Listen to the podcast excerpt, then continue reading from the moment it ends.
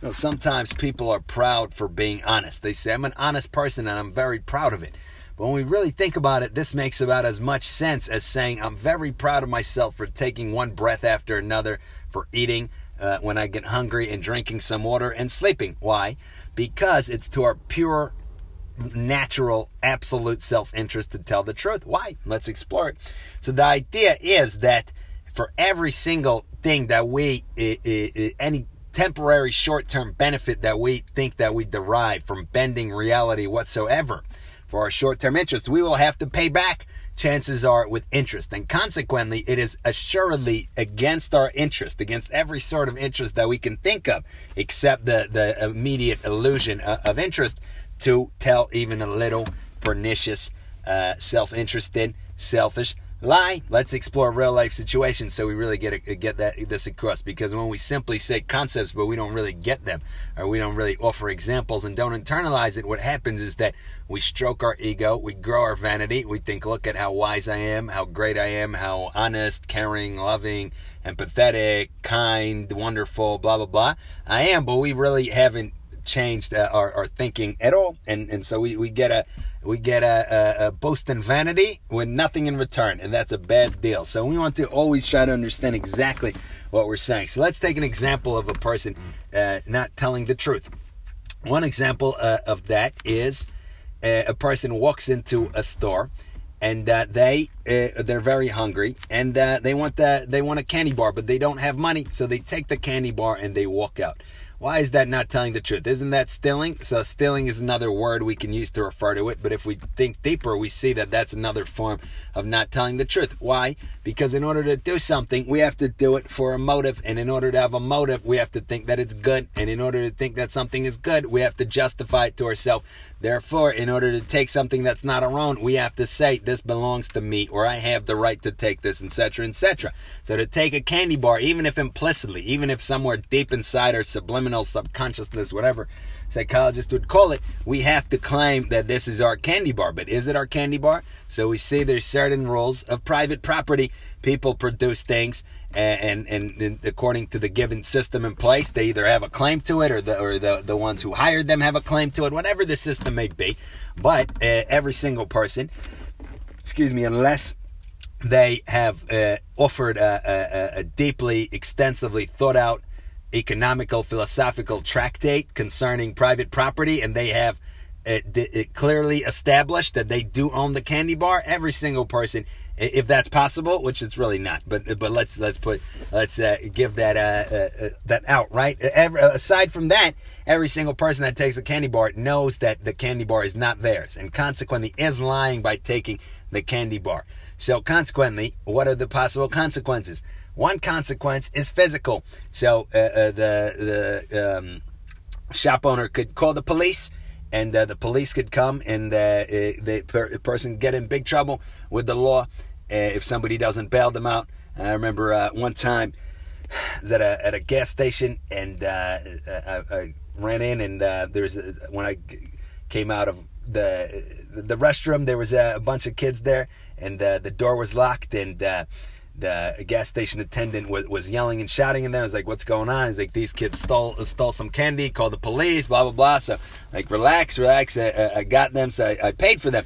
They were very, very thankful. And hopefully it was a, it was a lesson uh, learned. But we see that if not, that would have been a nasty consequence for these tweens, and uh, they could have been in, in big trouble.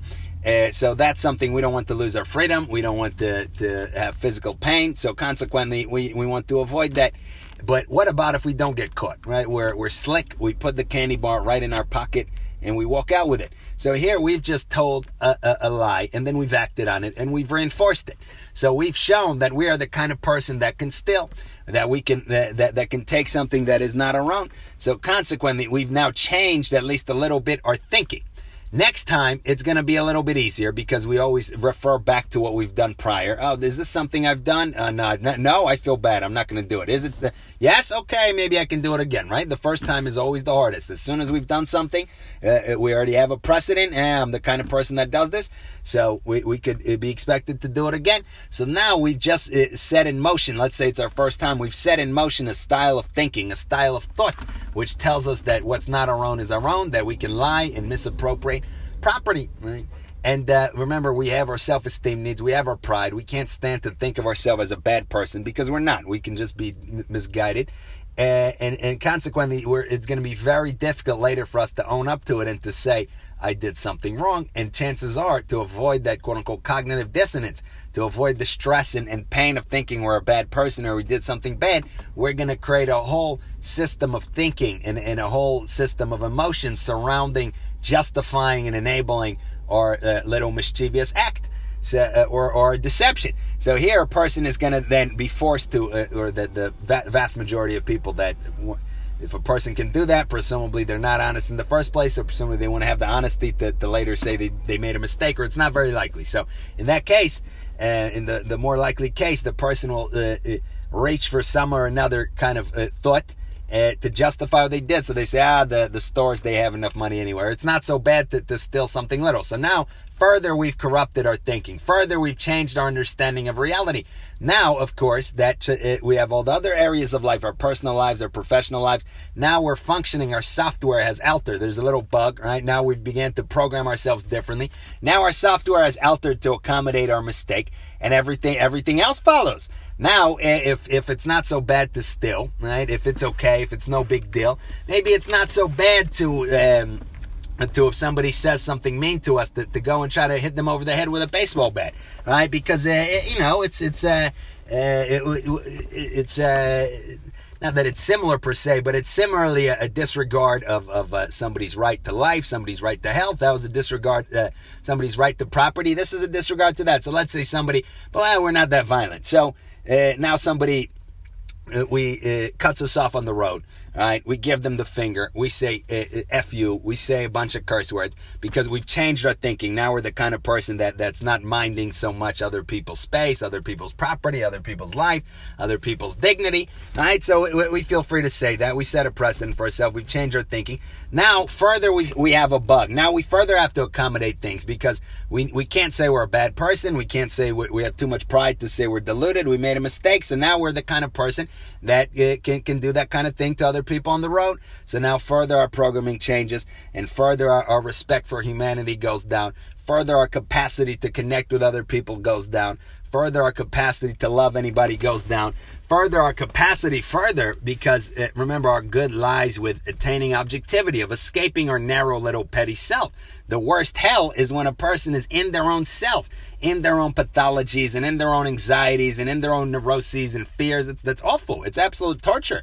And, and, and a person can be on a, on a beautiful beach somewhere and still be in this inferno. It's absolutely awful.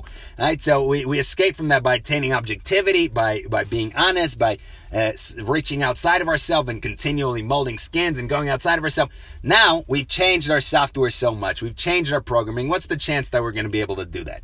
Very little. So now we contract further. Now we contract further. There's more mental pain. So we reach for something else. Right? We want to avoid the mental pain. So we go and we um, uh, we, we go and, and we post a mean comment on, on somebody's uh, social media. Oh, you, this person is really fat and ugly. Ah, now we're the kind of person that does that. So maybe that's not so bad. So maybe it's not so important to respect other people. People further, on top of when we gave the finger to somebody and we cursed at somebody on the road, further we're in ourselves. We're more subjective. We're more narrow. We're more petty. You get the point, right? And then we can reach for something worse. Ah, now, now, of course, the symptoms come in: the anxiety, the fear, the sleeplessness, uh, the, the the neuroses and pathologies, uh, the stress, and all of this. It's it's highly, highly unpleasant. Maybe we reach for a drug now and go down that path. Maybe we reach for alcohol in excess and go down that path. Maybe we begin to to uh, engage in destructive habits and go down that path, and so forth and so on. And before it, we know it. Goodness forbid, a million times, of course, five, ten, fifteen years goes by, and what are we? Nothing that anybody would ever, ever want to be, not even a little bit. Just the absolute wreck, living in a continual inferno that that is uh, that that is absolute. Remember, when we see other people, we just see a body. So we think, oh, I don't like this person, I can walk away, whatever. Right? But a person can't do that with themselves.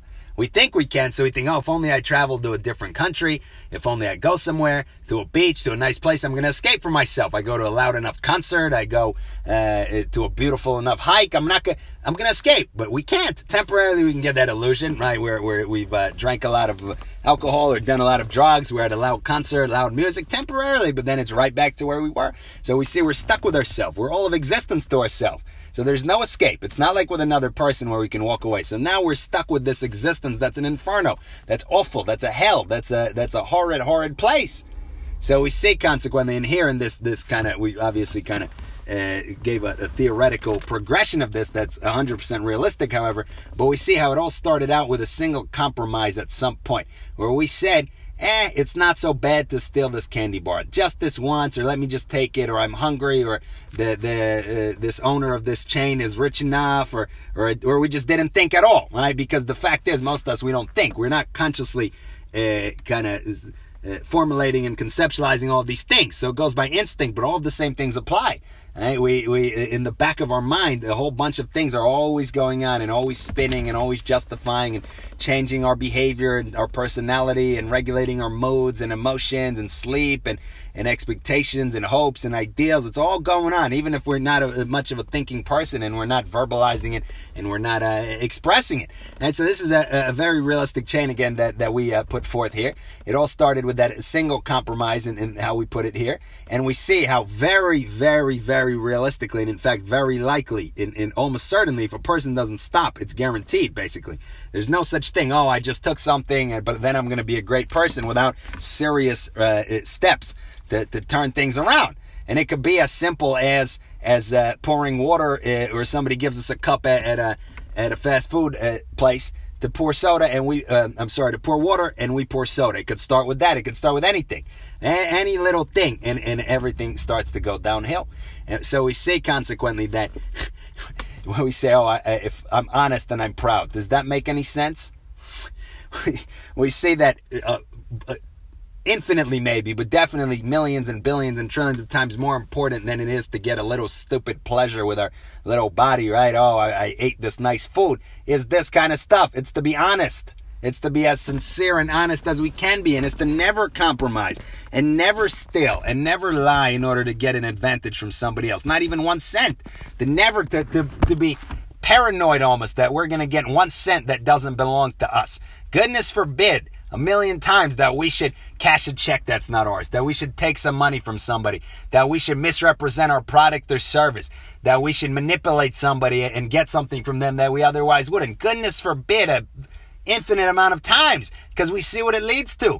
Give it five years, give it ten years, give it fifteen years, and we're going to turn into a monster, into worse than an animal, into worse, into something that inconceivably, uh, an inconceivably horrendous thing.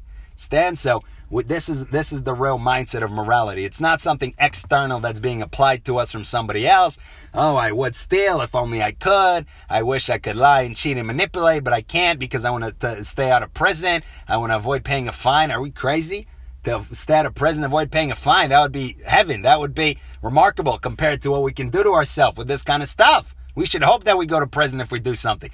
We should be on our knees it, it, hoping that it, it, if we do a single little thing that we get caught and we get punished, and if necessary we get beat, we get we get everything taken from us, we, we stole something from somebody, we're a scammer, we uh, and now we have a house, we have a business. We should be Tr- quaking and trembling, hoping that our whole house burns down and we lose every single dollar. In fact, we should do it ourselves potentially. Not burn it down, give it away, but we should ourselves, if we if we want to avoid what we said, and, and much worse than that, give it all away. Hey, what's the question? But because we don't think like this, that's why that we are the way we are. All right, so we can keep this in mind. Thank you for listening.